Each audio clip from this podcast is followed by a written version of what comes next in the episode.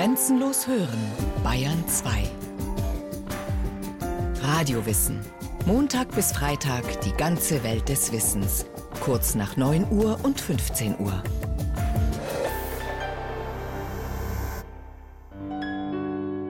Am 1. Mai 1805 geht er zum letzten Mal ins Theater. Auf dem Heimweg erklärt er ganz verdutzt seiner Schwägerin, den seit Jahren stechenden Brustschmerz auf der rechten Seite plötzlich nicht mehr zu spüren. Zu Hause überfällt ihn Schüttelfrost und hohes Fieber. Er verlässt das Bett nicht mehr, stirbt am 9. Mai. Da er erst 45 Jahre alt ist, wird der Leichnam obduziert. Der Arzt Wilhelm Huschke notiert: Der rechte Lungenflügel ist vollkommen zersetzt und breiartig. Der linke Lungenflügel akut entzündet. Das Herz ist ohne Muskelsubstanz, die Nieren sind völlig aufgelöst. Sein Werk hat er der Krankheit abgetrotzt. Sein Biograf Rüdiger Safranski sieht darin das Motto seines Lebens. Hatte nicht Schiller selbst davon gesprochen, dass es der Geist sei, der sich seinen Körper baut? Ihm war das offenbar gelungen. Sein schöpferischer Enthusiasmus hielt ihn am Leben über das Verfallsdatum des Körpers hinaus.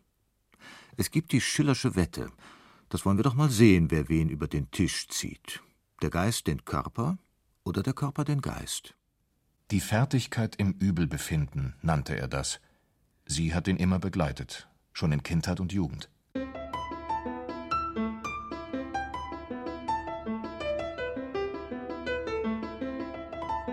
Als Friedrich am 10. November 1759 in Marbach am Neckar zur Welt kam, war er von so schwächlicher Konstitution, dass die Mutter ihn gleich taufen ließ. Der Vater, Johann Kaspar Schiller, Wundarzt und Offizier in herzoglich-württembergischen Diensten, war gerade mit seinem Regiment unterwegs und erfuhr erst zwei Tage später von der Geburt. Er dankte Gott und bat ihn: Du Wesen aller Wesen, dich bitte ich nach der Geburt meines Sohnes, dass du demselben an Geistesstärke zulegen möchtest, was ich aus Mangel an Unterricht nicht erreichen konnte. Johann Kaspar war in bitterer Armut aufgewachsen, hatte die Schule mit zehn verlassen müssen und sich mühsam in den Offiziersrang hochgedient. Seinen Sohn hielt er deshalb schon in früher Kindheit zum Lernen an. Fritz wurde als Fünfjähriger eingeschult und bekam bereits mit sechs Privatunterricht in Latein beim Pastor Moser. Der Theologe machte großen Eindruck auf das Kind. Schillers Schwester erzählt, Schon bald trieb es ihn, dem Pfarrer und seinen Predigten nachzueifern. Mutter und ich mussten ihm eine schwarze Schürze umbinden und eine Kappe aufsetzen. Dabei sah er sehr ernsthaft rein. Wer zugegen war, musste zuhören. Und wenn jemand zufällig lachte, wurde er unwillig. Dann lief er fort und ließ sich so bald nicht wieder sehen. Schiller hat dem verehrten Lehrer ein Denkmal gesetzt. Im Schlussakt der Räuber tritt Pastor Moser auf. Der Bösewicht Franz Mohr hat ihn rufen lassen. Ihr ließt mich holen, gnädiger Herr. Ich erstaune. Das erste Mal in meinem Leben. Habt ihr im Sinn, über die Religion zu spotten oder fangt ihr an, vor ihr zu zittern? Spotten oder zittern, je nachdem du mir antwortest. Höre, Moser, ich will dir zeigen, dass du ein Narr bist. Und du sollst mir antworten. Hörst du? Auf dein Leben sollst du mir antworten. Ihr fordert einen Höheren vor euren Richterstuhl. Der Höhere wird euch dermaleinst antworten.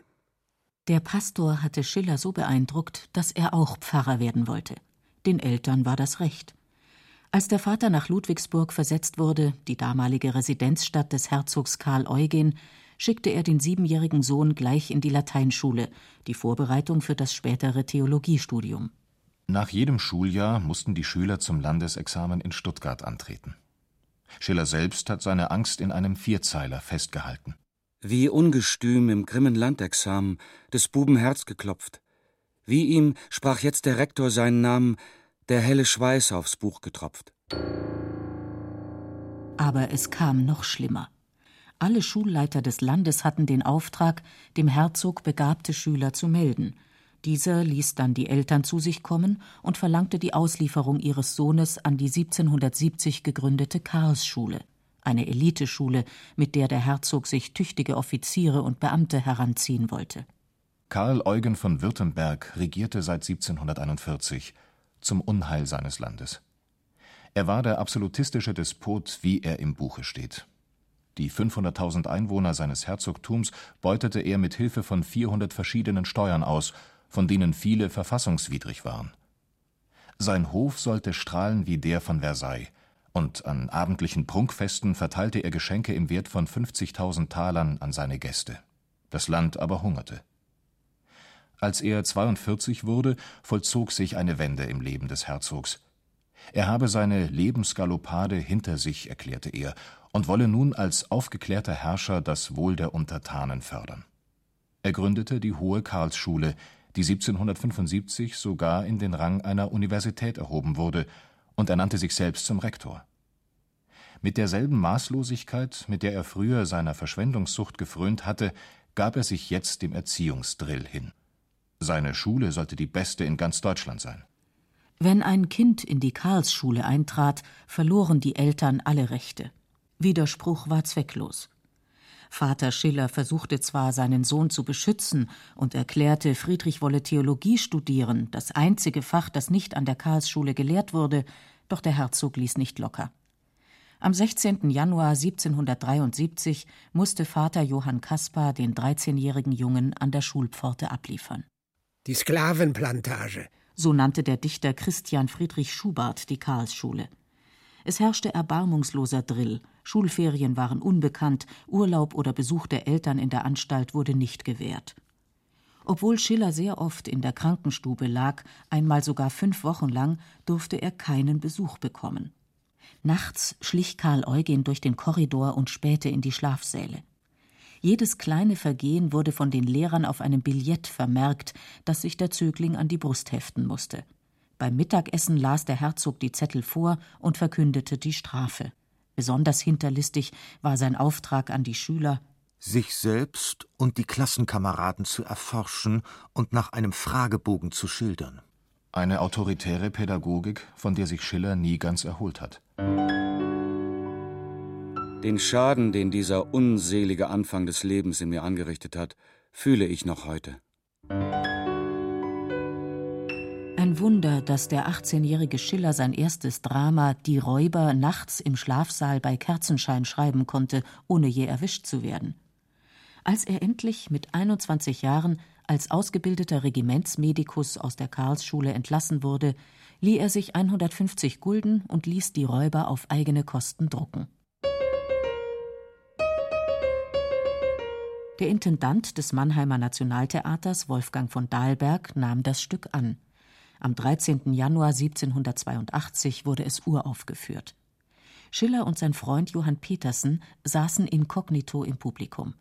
Die ersten zwei Akte blieb es ruhig, dann explodierte die Spannung. Ein Augenzeuge. Das Theater glich einem Irrenhaus. Rollende Augen, geballte Fäuste, heisere Aufschreie im Zuschauerraum. Fremde Menschen fielen einander schluchzend in die Arme. Frauen wankten, einer Ohnmacht nahe zur Türe. Es war eine allgemeine Auflösung wie im Chaos, aus dessen Nebel eine neue Schöpfung hervorbricht. Nie wieder hat eine Theateraufführung eine solche Wirkung hervorgerufen, ein 22-Jähriger mit seiner Leidenschaft das Publikum so mitgerissen. Er ist nicht nur der geborene Dramatiker, er hat auch den Zeitgeist ins Mark getroffen. Schiller-Biograf Peter André Alt über den Räuberhauptmann Karl Mohr. Sein Protest gilt der feudalistischen Ständegesellschaft, Ämterpatronage und Pharisäertum, einer korrupten Kirche, höfischer Günstlingswirtschaft, menschenverachtenden Gesetzen und aristokratischer Willkür.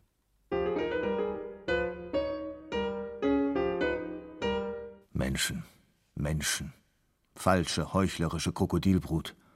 Ihre Augen sind Wasser, ihre Herzen sind Erz, Küsse auf den Lippen, Schwerter im Busen. Schiller war mit einem Schlag in ganz Deutschland bekannt geworden.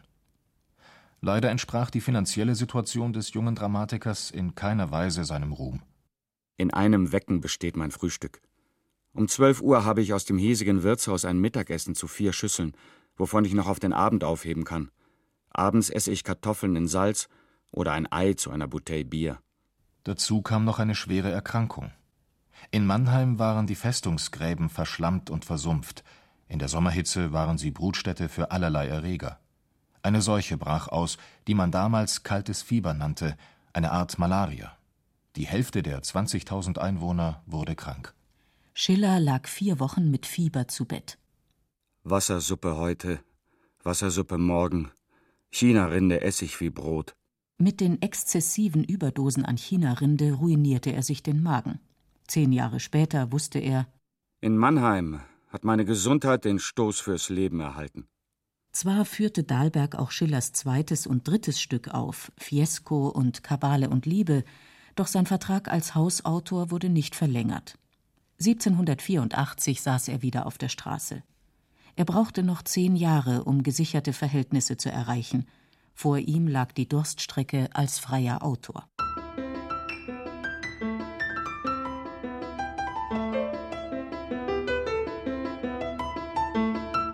Es gehörte zu seinem Leben, dass er in schwierigen, oft aussichtslosen Situationen immer Freunde fand, die ihm ganz selbstlos halfen. Sein Idealismus, seine Begeisterungsfähigkeit zogen die Menschen in seinen Bann. So wie ihm sein Freund Andreas Streicher seine gesamten Ersparnisse lieh, damit er gegen die Ordre des Herzogs aus Württemberg nach Mannheim fliehen konnte, so wie ihm in Mannheim seine Wirtsleute, der Handwerker Hölzel und seine Frau Geld liehen, um die Gläubiger zu befriedigen, so fanden sich, nachdem Intendant Dahlberg seinen Vertrag nicht verlängerte, neue Freunde, die ihn unterstützten. Sie hatten Die Räuber gelesen und ihm daraufhin einen Brief geschrieben. Konsistorialrat Körner, Lektor Huber und ihre Verlobten Dora und Minna in Leipzig. Taktvoll schickte Körner das Reisegeld, und als Schiller sich überschwänglich bedankte, antwortete Körner Von jeher habe ich das Geld so gering geschätzt, dass es mich immer geekelt hat, mit Seelen, die mir teuer waren, davon zu reden. Ein wahrhaft edler Freund, und dennoch bedrückte es Schiller nach einiger Zeit, von der Gastfreundschaft Körners abhängig zu sein. Ganz abgesehen davon, dass sein Zimmer neben der Waschküche und zum Hühnerhof gelegen war. Die Kälte und die Geräusche störten ihn beim Schreiben des Don Carlos. Feuer soll ich gießen aufs Papier, mit angefrorenem Finger. O Phoebus, hassest du Geschmier, so wärm auch deine Sänger. Die Wäsche klatscht vor meiner Tür, es scharrt die Küchenzofe, und mich, mich ruft das Flügelgetier nach König Philipps Hofe. Er arbeitete viel, schrieb die Erzählung Der Verbrecher aus verlorener Ehre und den Roman Der Geisterseher und versuchte sich an der Literaturzeitschrift Rheinische Thalia. Im Herbst 1788 veröffentlichte er die historische Abhandlung Der Abfall der Niederlande. Zum ersten Mal hatte er finanziellen Erfolg. Das Buch wurde zum Bestseller. Er erhielt sogar einen Ruf als Professor für Geschichte an die Universität Jena. Eine unbesoldete Stelle. Das Geld kam nur durch die Kolleggelder der Studenten herein, aber immerhin. Er hatte eine bürgerlich akzeptable Position erreicht. Jetzt konnte er auch ans Heiraten denken. Euch vor meinen Augen, eures Besitzes mir bewusst, in mir lebt kein Wunsch, den meine Caroline und meine Lotte nicht unerschöpflich befriedigen können. 1788 hatte er die Schwestern Caroline und Charlotte von Lengefeld kennengelernt. Lotte, die Jüngere, war zurückhaltend, bescheiden, klug und von wohltuend praktischer Vernunft. Schiller nannte sie deshalb die Weisheit. Caroline, die Ältere, war temperamentvoll, geistreich, sehr interessiert an allen literarischen Gesprächen und erotisch außerordentlich anziehend. Schiller verliebte sich in beide. Caroline war verheiratet, aber eine Scheidung wäre möglich gewesen. Die protestantische Amtskirche in Thüringen war in derlei Fragen flexibel. Zwei Jahre lang wunderten sich alle Freunde über die Dreiecksliebe. Schließlich aber wählte er Charlotte. Die Entscheidung fiel für die bürgerliche Stabilität und gegen die exzentrische Leidenschaft. Er brauchte eine Frau, die ausgeglichen war und ihm den Rücken frei hielt. Ganz unverblümt schrieb er das auch an seine Braut. Caroline ist mir näher im Alter und darum auch gleicher in der Form der Gefühle und Gedanken. Sie hat mehr Empfindungen in mir zur Sprache gebracht als du, meine Lotte. Aber ich wünschte nicht, dass du anders wärst, als du bist. Was Caroline dir voraus hat, musst du von mir empfangen. Deine Seele muss sich in Liebe entfalten und mein Geschöpf musst du sein. Hätten wir uns später gefunden, so hättest du mir die Freude weggenommen, dich für mich aufblühen zu sehen. Ein zweischneidiges Kompliment. Schiller hielt es wohl für eine Liebeserklärung, wenn er von seiner Braut forderte, sie müsse sein Geschöpf werden. Charlotte nahm jedoch keinen Anstoß daran. Über die Rollenverteilung in der Ehe dachte sie ebenso traditionell wie er. Und die Ehe, aus der vier Kinder hervorgingen, war glücklich.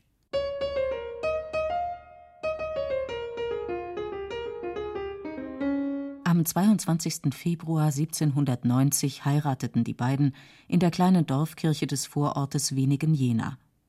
Außer den zwei Trauzeugen kam niemand. Das war ganz nach Schillers Geschmack. Gottlob ein kurzweiliger Auftritt für mich. Nur die Schwiegermutter und die Schwägerin waren dabei. Der Pfarrer Schmid erwies sich im Gespräch als Kanzianer. Abends dann bei Tee und Gespräch gefeiert. Zu mehr reichte es nicht.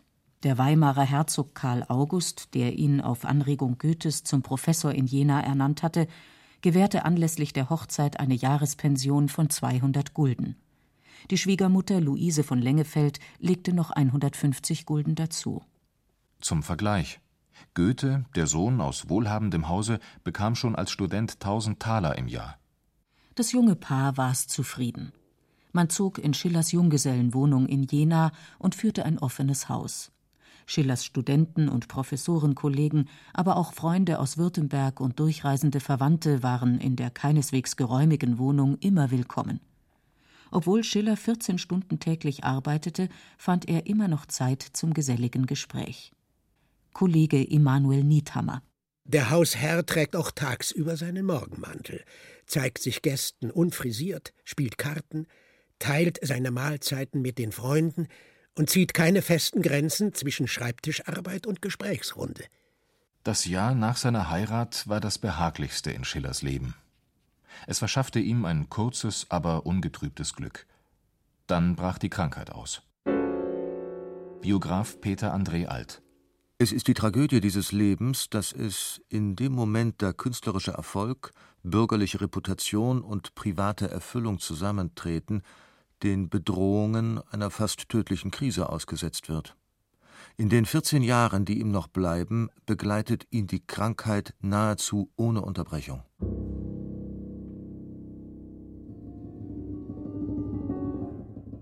Am 3. Januar 1791 brach Schiller bei einem Festkonzert zusammen. Er wurde in einer Sänfte nach Hause getragen. Der Arzt diagnostizierte eine Lungenentzündung. Das Fieber ging zurück, doch am 14. Januar kam der nächste Anfall. Husten mit eitrigem Auswurf, Atemnot, Schüttelfrost. Sechs Tage lang konnte er keine Nahrung zu sich nehmen. Nach zwei Wochen legte sich das Fieber. Anfang Februar stand er zum ersten Mal wieder auf. Am 8. Mai 1791 kam der dritte, der schwerste Anfall. Diesen Tag glaubte ich nicht zu überleben. Jeden Augenblick fürchtete ich, der schrecklichen Mühe des Atemholens zu erliegen, ein Gefühl, als ob die Lunge zerspringt. Der stechende Schmerz auf der rechten Seite der Brust ist bis heute erhalten geblieben. Die Ursache der immer wiederkehrenden Krisen ist ein wandernder Eiterherd, der durch das Zwerchfell in den Bauchraum gedrungen und nur teilweise absorbiert worden war. In den folgenden Jahren litt Schiller immer wieder unter Atemnot, Bauchkrämpfen und schweren Darmstörungen. Der Eiterherd breitete sich aus, griff das Herz und die Nieren an. Mediziner haben angesichts des Obduktionsbefundes immer wieder betont, dass nur ein Mensch mit eiserner Energie solche lebensbedrohlichen Symptome 14 Jahre lang ertragen kann. Er weiß jetzt, dass seine Zeit kurz bemessen ist. Dieses Bewusstsein spielt mit, als das wichtigste Kapitel seines Lebens beginnt, der Kampf um Goethes Anerkennung.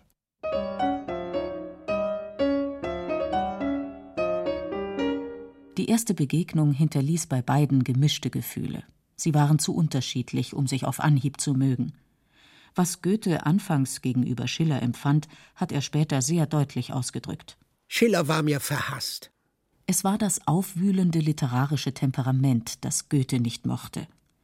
Er hatte sich inzwischen einer klassizistischen Ästhetik des gebändigten, ausgeglichenen Wortes zugeneigt, wilde verbale Ausbrüche waren ihm ein Greuel. Schiller, der diese kühle Zurückhaltung spürte, schrieb Öfters um Goethe zu sein, würde mich unglücklich machen. Er hat auch gegen seine nächsten Freunde keinen Moment der Ergießung. Er ist an nichts zu fassen. Ich glaube in der Tat, er ist ein Egoist in ungewöhnlichem Grade. Und doch hörte er nicht auf, um ihn zu werben. Am 20. Juli 1794 gelang es Schiller, Goethes ablehnende Haltung zu durchbrechen.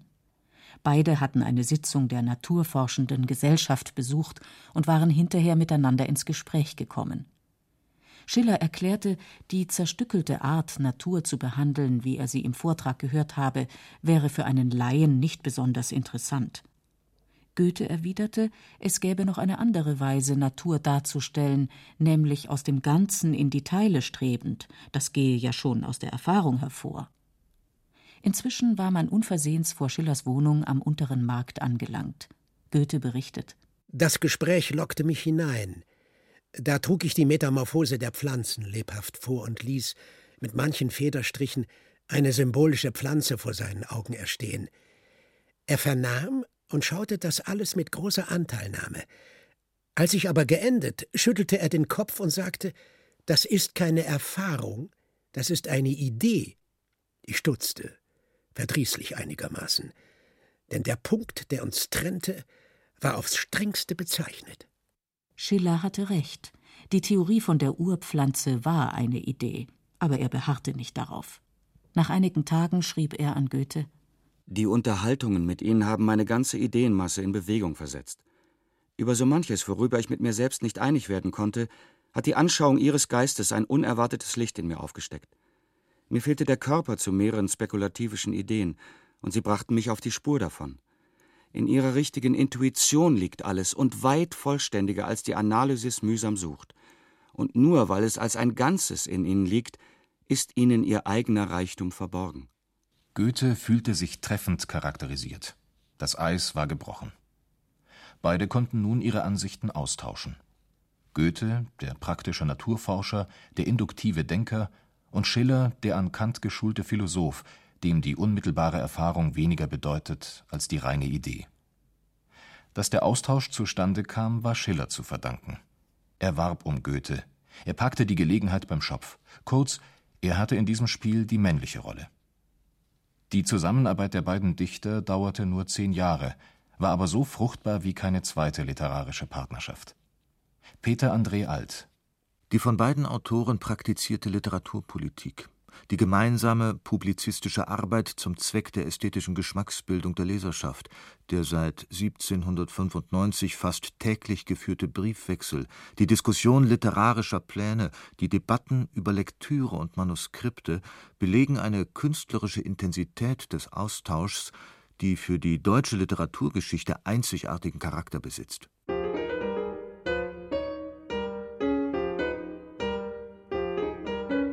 Bei Schiller bewirkt der Austausch auch eine Rückkehr zur Dichtung.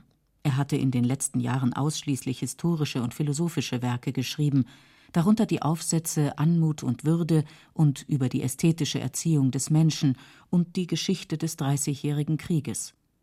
Schon während der Arbeit an diesem Buch war ihm der Feldherr Wallenstein als interessanteste Figur erschienen, und er beendete das Kapitel über ihn mit den Worten So fiel Wallenstein nicht, weil er Rebell war, sondern er rebellierte, weil er fiel.